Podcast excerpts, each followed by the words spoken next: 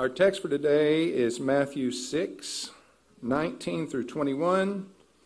Uh, this passage is right in the middle of the Sermon on the Mount. The Sermon on the Mount is the longest recorded sermon that Jesus ever preached. I'll let y'all get there. Sorry. I was going right at it. I was, I was ready. It's going to, it could be a little lengthy sermon. I hope not too long. All right. Okay, so once again, Matthew 6, 19 through 21, right in the middle of the Sermon on the Mount. Uh, sermon on the Mount is the longest recorded sermon in um, the uh, of Jesus in uh, the Bible. Um, uh, uh, it covers three full chapters, five, six, and seven. It was given by Jesus shortly after he began his ministry and after he had selected his first disciples. Uh, Matthew tells us that just prior to this sermon, Jesus had been going about proclaiming the gospel of the kingdom of heaven. Uh, he had been healing uh, every disease and affliction and casting out demons. So his fame spread throughout the land. And as a result, great crowds started gathering around him, and his disciples were following him. Um, and so this takes us to Matthew 5. Uh, and so if you want to look there, you can. Um, we're we're going to be a little while before we get to Matthew 6. But uh, in Matthew 5, let's look at that. It says um, in verse 1 and 2, uh, um, it reveals the reason why this sermon is known as the Sermon on the Mount. It says this Seeing the crowds, he, Jesus, went up on the mountain See, up on the mountain, Sermon on the Mount. And when he sat down, his disciples came to him, and he opened his mouth and he taught them. Think about that. It, the Word of God opened his mouth and he taught them. It kind of makes me think about, and God said, right? Uh, uh, so, so please listen carefully because this, this, is, this is about um, God saying some things to us today, right? That's what it's all about. I, am I'm, I'm, I'm nothing. I'm a mouthpiece, but uh, he's everything. And so I hope, I hope that this, uh, um, you know, finds you there. I hope you find yourself there, focused on his word, on his words.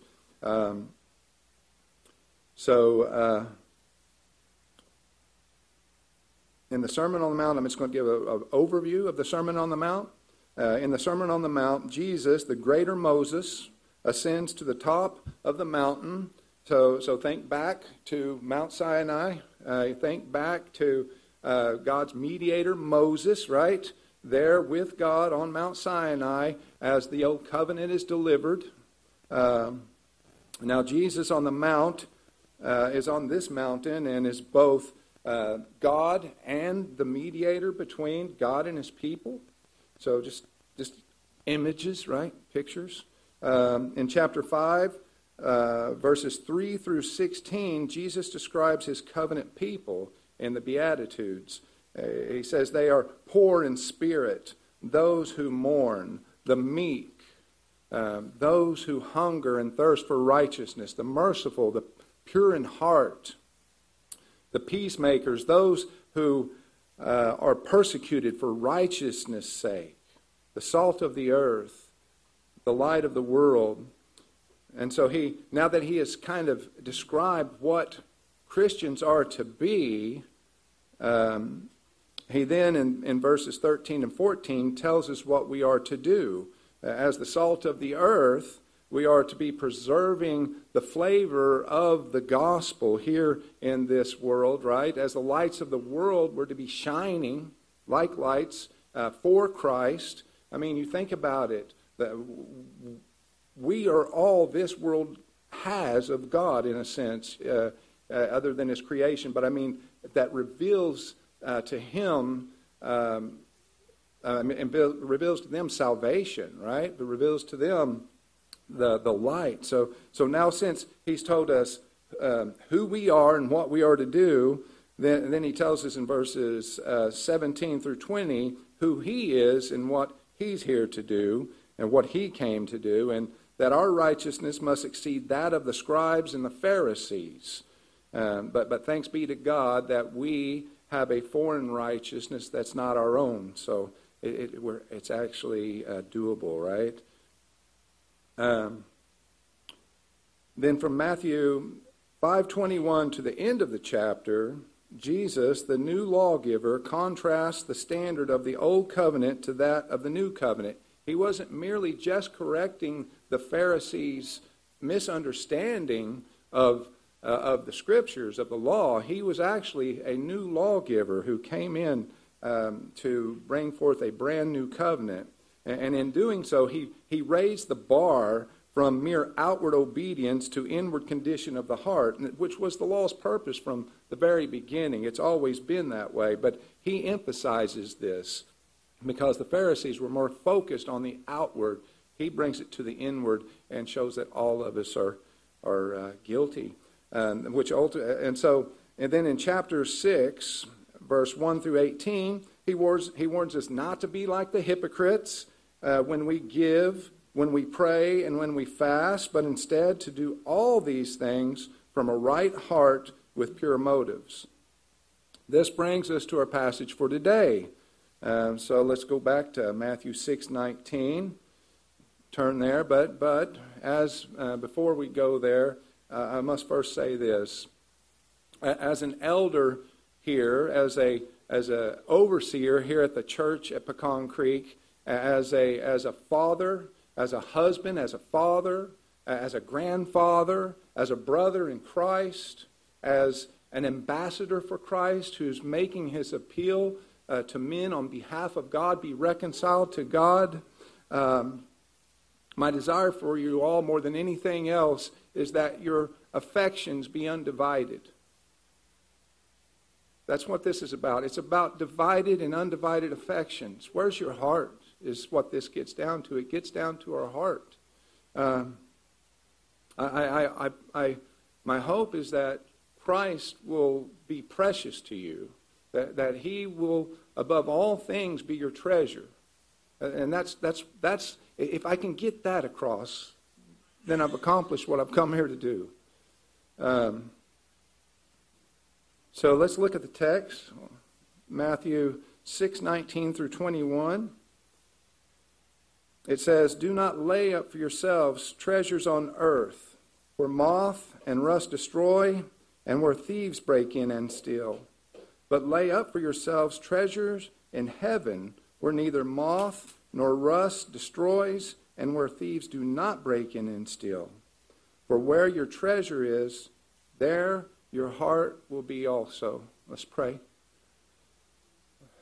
Oh, Father, we, we you are good, you are gracious, you are kind, you are glorious.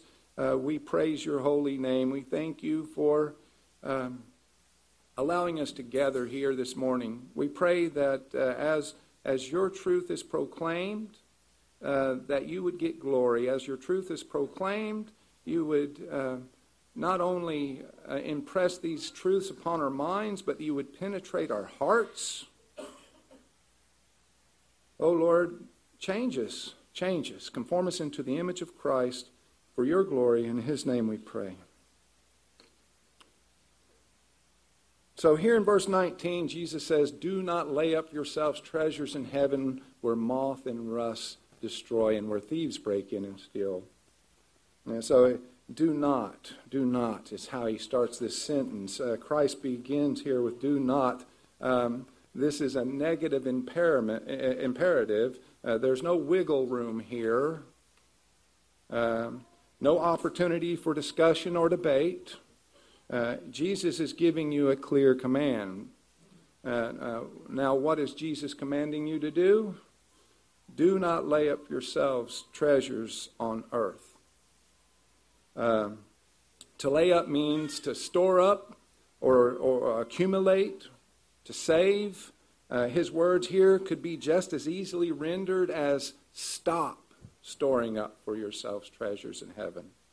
Uh, or the time for storing up treasures, um, excuse me, earth, not heaven, sorry. You do, you do want to store up treasures in heaven. We haven't got there yet, but, but yeah, so, so stop laying up for yourselves treasure on earth. Um, uh, the time for laying up treasures on earth has stopped, it has ceased, it's come to an end. what does Jesus mean by treasures on earth? Um, treasures on earth are those shiny trinkets which your eyes light upon, your flesh desires, and are of great value to you. Uh, your treasure is that which is most precious to you. Um, treasures on earth are generally material, but not always. Uh, they, they, they, they, the, the thing that distinguishes them is they are temporary and volatile. Temporary and volatile. Uh, you can spend your whole life pursuing and accumulating them, and they can vanish in the blink of an eye. Okay, now let's look at Luke 12, 16 through 21.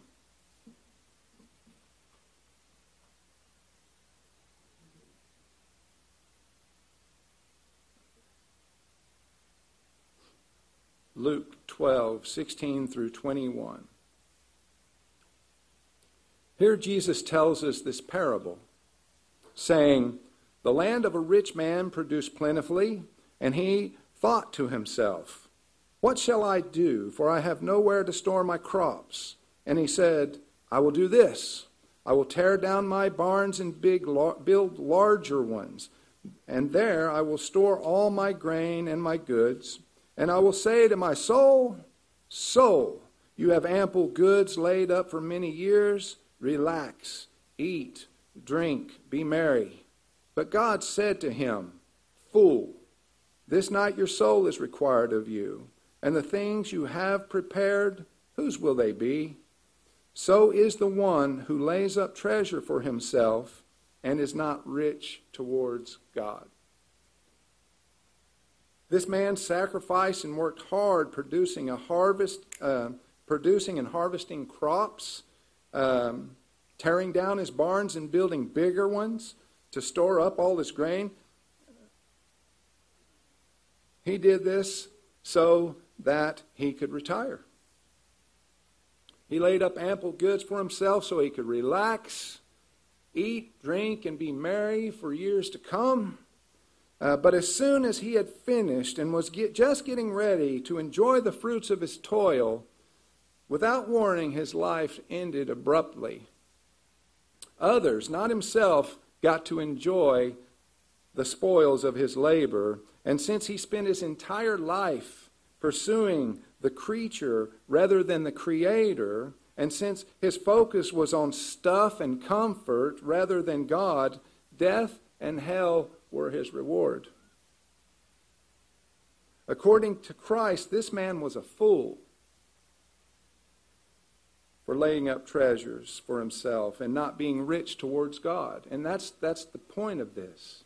We, we, it's, uh, we can get so focused on, on the, the creature, the creation, and we can lose sight of the creator from which all good gifts come from. Now let's, let's go back to Matthew 6.19.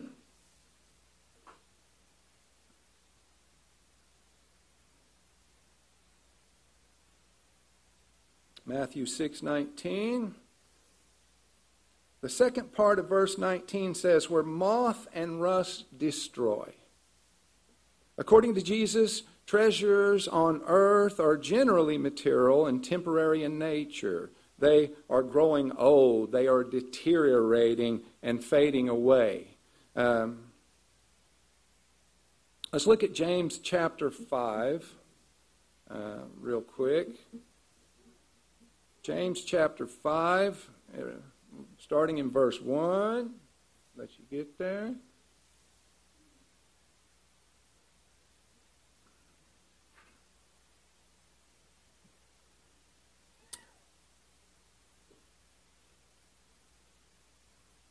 James chapter 5, starting in verse 1, uh, Jesus' brother, the apostle James, gives the following warning to the rich who would lay up treasures on earth. Come now, you rich, weep and howl for the miseries that are coming upon you. Your riches have rotted, and your garments are moth eaten. Sounds very similar to what we just read in Matthew 6:19, right? Your gold and silver have corroded, and their corrosion will be evidence against you and will eat your flesh like fire. You have laid up treasure in the last day. Treasures on earth in the last day, right? Earthly treasures, like your mortal body, will one day return to the dust. Uh, if you put your hope in them, then they will testify against you on Judgment Day. Uh, now, back to verse, well, I'll just read it. Verse 19 um, uh, says, Where thieves break in and steal. That's where we're going next, right? Matthew 6:19, where thieves break in and steal. Uh, treasures on earth are volatile. Not only are they eventually all devoured by nature and the elements, but they also can be taken away from you. So, um, Paul says to the rich to not set their hopes on the uncertainty of riches. Uh, Paul reveals the volatility of wealth and material possessions. 2 Kings 20, 16 through 17. You don't have to go there. I'll just read. I'll just kind of give you an overview and then the point. Uh, after King Hezekiah foolishly showed the Babylonians all Israel's treasure house, Isaiah the prophet came to him and said, Hear the word of the Lord. Behold, the days are coming when all that is in your house and that which your fathers have stored up till this day shall be carried to Babylon. Nothing shall be left, says the Lord. It's taken away just like that, right? Our material wealth and property can all be taken away from us in a blink of an eye. Um, this happened to the early Christians uh, uh, by the by the government, right? Uh, Hebrews twelve thirty four tells us how the early Christians joyfully accepted the plundering of their property. Um, could you could you accept the plundering of your property? Joyfully accept the plundering of your property? Man, they had they had they they must have treasures in heaven. Be able to do that. I mean, you think about it, if things don't change around here, then in the not too distant future, the possibility of having your property plundered just for standing on your Christian convictions is really not that far fetched, is it? Here in Matthew 6:19, Jesus is telling you to stop wasting your time lighting upon and storing up things that are temporary, that have no eternal value. these earthly treasures that seem so precious now will one day be gone. Remember, this is not your home. This is not your home. You're, you're, you're sojourners, you're, you're visitors here. Uh, you will soon leave this place. So don't get too comfortable here. Um, if you are Christ, then you belong to a much greater kingdom. And it is there that you need to store up your treasures. Uh, which brings us to the next verse in Matthew, um, verse 20. Jesus continues by saying, But lay up for yourselves treasures in heaven, where neither moth nor rust destroys, and where thieves do not break in and steal. But lay up for yourselves. Once again, this is, this is, instead of a negative imperative, this is a positive imperative. Once again, no wiggle room, no opportunity for discussion or debate. Jesus is giving you a clear command once again. What's he commanding you to do? To lay up for yourselves treasures in heaven. Uh, uh, once again, Lay, lay, up, same word, lay up for yourselves means to store up, accumulate, or save. It, uh, his words here could just as easily uh, be referred to as start laying up for yourselves treasures in heaven. Now is the time to start laying up. It, it, the time for storing up treasures in earth on earth has ceased. The time for storing up treasures in heaven has come. Treasures in heaven. Uh, what does Jesus mean by treasures in heaven? Treasures in heaven are immaterial and permanent in nature. Treasures on earth, temporary, right? Material. Treasures in heaven are immaterial and permanent in nature. They refer to whatever is of good and eternal, eternal significance and are produced through what is done here on earth. Now let's continue uh, here in verse 20. It says, uh, where uh, neither moth nor rust destroys, and where thieves do not break in and steal. Unlike treasures on earth, treasures in heaven are forever exempt from decay and theft. Praise God. Who can store up treasures in heaven? Only those who are going to heaven. Only believers who have been born of God and saved by grace through faith can store up treasures in heaven. But the fact of the matter is, we're all storing up something. While believers are storing up treasures in heaven, what is it that the unbelievers are storing up? Let's turn to Romans 2 5 and 8 and find out.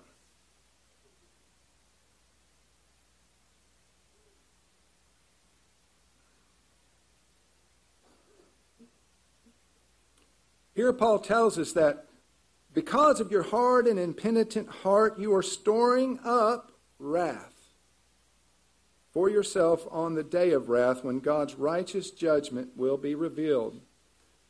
He will, re- he will render to each one according to his works, to those who by patience and well doing seek for glory and honor and immortality. He will give eternal life. But for those who are self seeking, see the difference? Um, one seeks well doing and the glory and honor and, and immortality, while the other uh, seeks is self seeking. But for those who are self seeking and do not obey the truth, but obey unrighteousness, there will be wrath and fury. Do you see the contrast? Do you see the contrast? As believers who seek to obey the truth, seek the, God's will above their own, for those who by patience and well doing seek for glory and honor and immortality, they are laying up for themselves treasures in heaven. But unbelievers who do not obey the truth and seek their own will are busy storing up wrath for the day of judgment. So, if you're an unbeliever here today, if you're an unbeliever here today, I, I, appeal to you on behalf of Christ be reconciled to God through Jesus Christ. Uh, he's your only hope. Uh, if, if, if you do not have Him, this is all you have, and this is coming to an end. So please, please, get right, get right with Him today. If you don't know Him, turn to Him. Um, how, do, how do believers store up treasures in heaven? Well, you must begin with God. That's where it all begins. You must begin with God. Back in the last section of Matthew 6, Jesus tells us um, to not be anxious about your life and not to worry about food or clothing because your heavenly Father knows exactly what you need. Then in verse 33, he tells you Seek first the kingdom of God and his righteousness, and all these things will be added to you as well. The writer of the Proverbs tells you in Proverbs 3 to trust in the Lord with all your heart. Everybody's familiar with this. Trust in the Lord with all your heart and do not lean on your own understanding. In all your ways, acknowledge him, and he will make straight your paths. Now let's turn to James chapter 4. We'll look at verse, starting in verse 3, uh, 13. James chapter 4, 13. Here James tells us, he says, Come now, come now, you who say, Today or tomorrow we will go into such and such a town and spend a year there and trade and make a profit. Yet you do not know what tomorrow will bring. What is your life? For you are a mist that appears for a little time and then vanishes. It vanishes. Instead, you ought to say, If the Lord wills, we will live and do this or that. As it is, you boast in your arrogance. All such boasting is evil. Once again, do you see the contrast? Do you see the contrast? This, how this applies to your decision making. Um, do you see that the scriptures clearly teach that there are only two kinds of people: um, those who are those who seek the will of God and those who are self-seeking. There are times that people who uh, are Christians might seek their own will, but it's not a it's not a pattern of life. Ultimately, uh, the Christian's goal is to seek the will of their Father, to seek the will of their Father in heaven. Right? He's our Father. We're His children. We seek His will, not our own. So, who, whose will are you seeking and what are you storing up? Are you seeking the will of the Lord and storing up treasures in heaven? Or are you self seeking and storing up wrath for the day of judgment? We store up treasures in heaven by seeking the will of the Lord. Now, what does that look like practically? We've got to figure out how this plays out practically, right? We've got this command. We've got to understand how to, how to uh, obey it. So, as a, born, as a born again believer who is seeking God's will, God's kingdom, God's righteousness, and God's glory, let's now consider how we might store up treasures in heaven. I'd like to share with you um, an excerpt from an article that I ran across during my studies, specifically through the teachings of Jesus in the Sermon on the Mount. Uh, this individual uh, made clear, showed us clearly how the believer is to store up treasures in heaven. We store up treasures in heaven. So this is this is going to take you through um, the Sermon on the Mount, and it's going to hit every point on how you are to store up treasures in heaven. So, um, and I'm just going to run through them. If, if you want, you can turn you can turn there to, to chapter five and, and see if you can keep up. Uh, that's fine. Uh, so we store up treasures in heaven by being humble and pure in heart, hungering and thirsting for righteousness, showing mercy, making peace, being persecuted for the sake of righteousness. And I can that be I'll, I'll start quoting some of the, the verses here.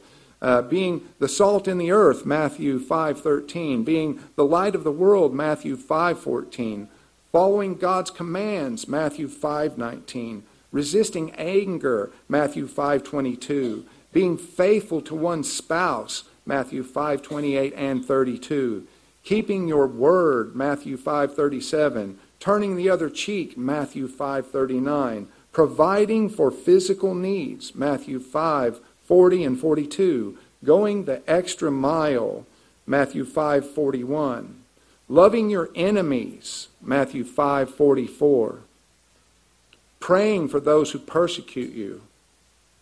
Matthew 5:44. Given to the needy discreetly, Matthew 6:3. Prayer and specifically praying for God's name to be revealed as holy and for his kingdom to come, Matthew 6 6. Practicing forgiveness, Matthew 6:12. Fasting without drawing attention to yourself, Matthew 6:16. Shunning worry, and trusting God to provide for your needs. Matthew 6:25. Seeking first the kingdom of God and his righteousness. Matthew 6:33. Not being unfairly judgmental, but someone who examines their own life and integrity. Matthew 7, 1 and 5. Pursuing the things of God. Matthew 7, 7. Entering through the narrow gate. Matthew 7, 13 being on guard against false prophets, Matthew 7:15, practicing authentic discipleship, meaning that we not only believe in Jesus, but seek to know him and do what he says, Matthew 7:21, and finally being wise by hearing his words and putting them into practice, Matthew 7:24. So there's some you look through the Sermon on the Mount, read it carefully and you will know how to store up treasures in heaven. So basically, when we break this down to its most elementary principles, Christians store up, heaven, store up treasures in heaven by following the commandments of Jesus Christ. I mean, you break that down, what's it telling you? It's telling you to trust in God and trust in His Word. It's telling you to be seeking His will and not your own. It's telling you to die to self. It's telling you to live to God. It's telling you uh, to love God, love neighbor, uh, treat others as you would want to be treated. Right? That that's that's it. If you if that's if your heart is there, then your treasures will come from that heart. Storing up treasure in heaven flips the world's economy on its head. What do I mean by that? Think about what the, the world seeks after, right? Um, as, as, as we can see, see here in the Sermon on the Mount, storing up treasures in heaven is not a matter of gathering material wealth, but instead a matter of our heart. It always gets back to the heart, which brings us to our final verse Uh, in today's passage. But just because it's our final verse, don't think this is quite over. All right, so, so let's turn back to Matthew 6.21.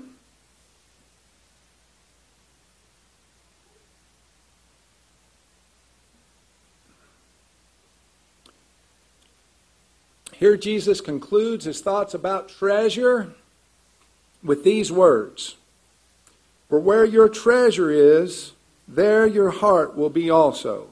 This is where we're going to spend most of our time. Okay? Um, so um, here in 21, Jesus address, addresses three things uh, your treasure, your heart, and their location. We've already talked a lot about treasure already. We've already talked we've talked about treasure. Now let's talk about your heart. Your heart. Um, what is the heart? What is the heart? What is it? That well, that describes an unregenerate heart. Yes, it is deceitful. Um, the Bible has a lot to say about the heart. It is mentioned nearly a thousand times. Uh, when Jesus refers to the heart here in verse 21, he is not speaking about the meat pump in your chest. He's not speaking about, uh, he's not speaking in terms of romanticism, philosophy, or literature. Uh, according to the Bible, your heart is the immaterial spiritual aspect of you, where your emotions and desires dwell. It has been defined as the seat of your being uh, it is the whole soul of man, the mind, the will, and the emotions. Your heart is the place of your deepest convictions, and it is where all your decisions are ultimately made. The human heart, in its unregenerate state, is treacherous and deceitful. The prophet Jeremiah says, and, and Jillian says, the heart is deceitful above all things and beyond cure. Who can understand it? Jeremiah 17 9. Jesus pointed out the condition of fallen men's heart in Mark 7 21 through 23. Mark 7 21 through 23, if you'd like to turn there. From within, out of men's hearts comes evil thoughts, sexual immorality, theft, murder, adultery, greed, malice, deceit lewdness, envy, slander, arrogance, and folly, all these come from inside a man. All these come from inside and make a man unclean. From conception, every human being has a heart problem. And only God offers the cure. Your heart must be changed by God in order for you to want to please God. This only happens through believing in Christ and receiving his gospel, which is the power of God for salvation. Romans 10:10 says, "With the heart one believes unto righteousness." In Psalms 51:10, David, a man after God's own heart, after realizing the depravity of his own heart, begged God to create in him a clean heart. And according to Ezekiel 36 26, that's exactly what God does through the new birth. He creates within the believer a clean heart, a heart that hates sin and loves God and desires to obey Him. If you're a Christian, if you're a Christian and, have been given this new heart that hates sin and loves God and desires to obey Him, and Jesus commands us not to store up treasures here on earth, what about working in wealth?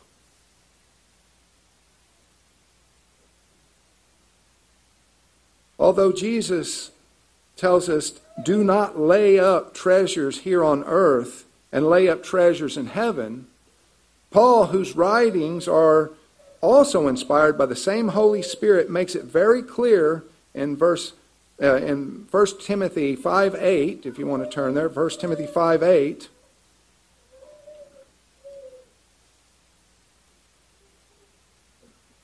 That if anyone does not provide for his relatives, and especially for members of his own household, he has denied the faith and is worse than an unbeliever. Again, I want you have to turn here. Again, in 2 Thessalonians 3:10, uh, he says, If anyone is not willing to work, let him not eat.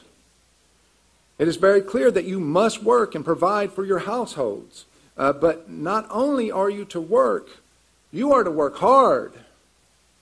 Um, Paul gives these instructions in Colossians 3:23 through 24 if you want to turn there. Colossians 3:23 and 24. Paul says, Whatever you do, work heartily as for the Lord and not for men, knowing that from the Lord you will receive the inheritance as your reward. You are serving the Lord Christ. So we are not only to work, but to work heartily as unto the Lord, because in reality we are actually serving the Lord Christ with our work. We are also encouraged to be skillful in our work. The writer of the Proverbs makes this observation. He says, Do you see a man skillful in his work? He will stand before kings. He will not stand before obscure men. That's Proverbs 22, 29. And in Proverbs 13, 22 says, A good man leaves an inheritance to his children's children. So, so, although you're not sto- to be storing up for yourselves treasures on earth, according to these passages, you are to provide for your family, you are to work hard, you are to be skillful in all of your labor, and if possible, even leave an inheritance to your children's children. Often working hard and working well leads to wealth. What about the rich? What about the rich? In Matthew 19, 23 through 26, if you'd like to turn there, Matthew 19, 23 through 26. Jesus gives a sobering warning to the rich. Jesus says to his disciples, Truly I say to you, only with difficulty will a rich person enter the kingdom of heaven. Again, I tell you, it is easier for a camel to go through the eye of a needle than for a rich person to enter the kingdom of God. When the disciples heard this, they were greatly astonished, saying, Who then can be saved? But Jesus looked at them and said, With man this is impossible, but with God all things are possible. During the time of Jesus, being rich was a sign of God's favor uh, uh, upon you. Uh, in, in our culture, even within the church, to be wealthy is often considered to be the greatest mark of success. But according to Jesus, being rich decreases your chances of entering the kingdom of heaven immensely. Although Jesus was using hyperbole, an extreme figure of speech, to emphasize his point, his point still remains. It is basically impossible for a rich person to receive eternal life. Think about Israel. Every time God would prosper, prosper them, uh, they would go after what He gave them and turn away from Him. They turn away from Him and chase after what He had given them. In 1702, the Puritan minister Cotton Mather made the following observation about early colonial America. Think about this. This was in 1702. He's making this observation about colonial America. He said, Religion or godliness brought forth prosperity, and the daughter destroyed or devoured the mother. Think about that. What's he talking about? Religion brought forth prosperity, and the daughter devoured the mother. Early America was founded on Christian principles. These Christian principles produce prosperity. You think about it, you're talking about heterosexual, monogamous relationships. You're talking about people um, through their Christian principles wanting to do good for others, and this produced prosperity. Uh, however, the people of America eventually forsook godliness and pursued the prosperity the godliness produced. Um, how might a Christian whom the Lord prospers materially avoid, fall, avoid this trap? If you've been, if you have been blessed with money, how do you avoid falling into taking your eyes off the Creator and putting them back? I mean, on the creation and putting them back on the Creator. How do you how do you do that? How do you redirect your focus when you've got all this stuff? Paul the apostle in 1 Timothy 6:17 through 19 exhorts the rich that's 1 Timothy 6 17 through 19, if you're interested in turning there. He exhorts the rich not to be haughty nor set their hopes on the uncertainty of riches, but on God who richly provides us with everything to enjoy. They are to do good, to be rich in good works, to be generous and ready to share, thus storing up treasures for themselves as a good foundation for the future, so that they may take hold of that which is truly life. If God chooses to prosper your hard work, or if you receive an inheritance, then do not put your hope in the uncertainty of riches. That's what Paul calls it the uncertainty of riches.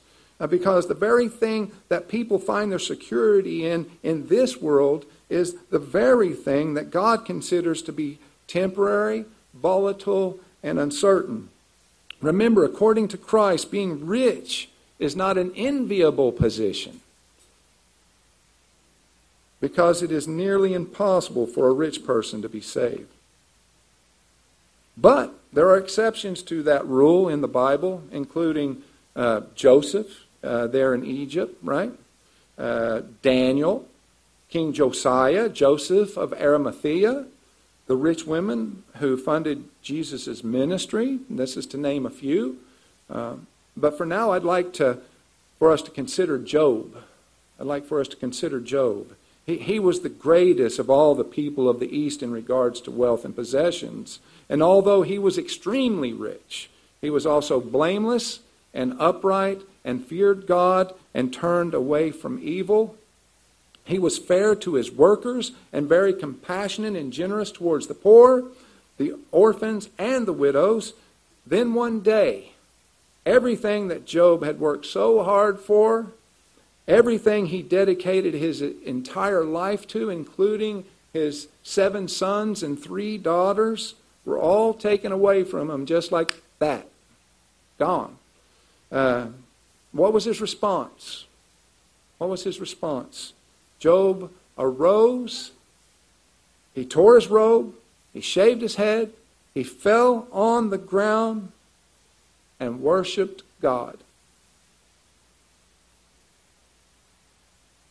Although Job had a lot of stuff, his stuff did not have him. Uh, although he had great material wealth, it's very clear that his treasures were in heaven. In Philippians 4, Paul tells us that he had learned in whatever situation he was in to be content. Uh, he knew how to be brought low and he knew how to abound. And in every circumstance, he learned the secret of facing plenty and hunger and abundance and need. There were times that Paul had abundance. He had abundance, yet, like Job, he did not allow the taking away of his material goods to take his eyes off Christ. Although Paul had experienced abundance and Job great material wealth, their hearts and their treasures were clearly in heaven.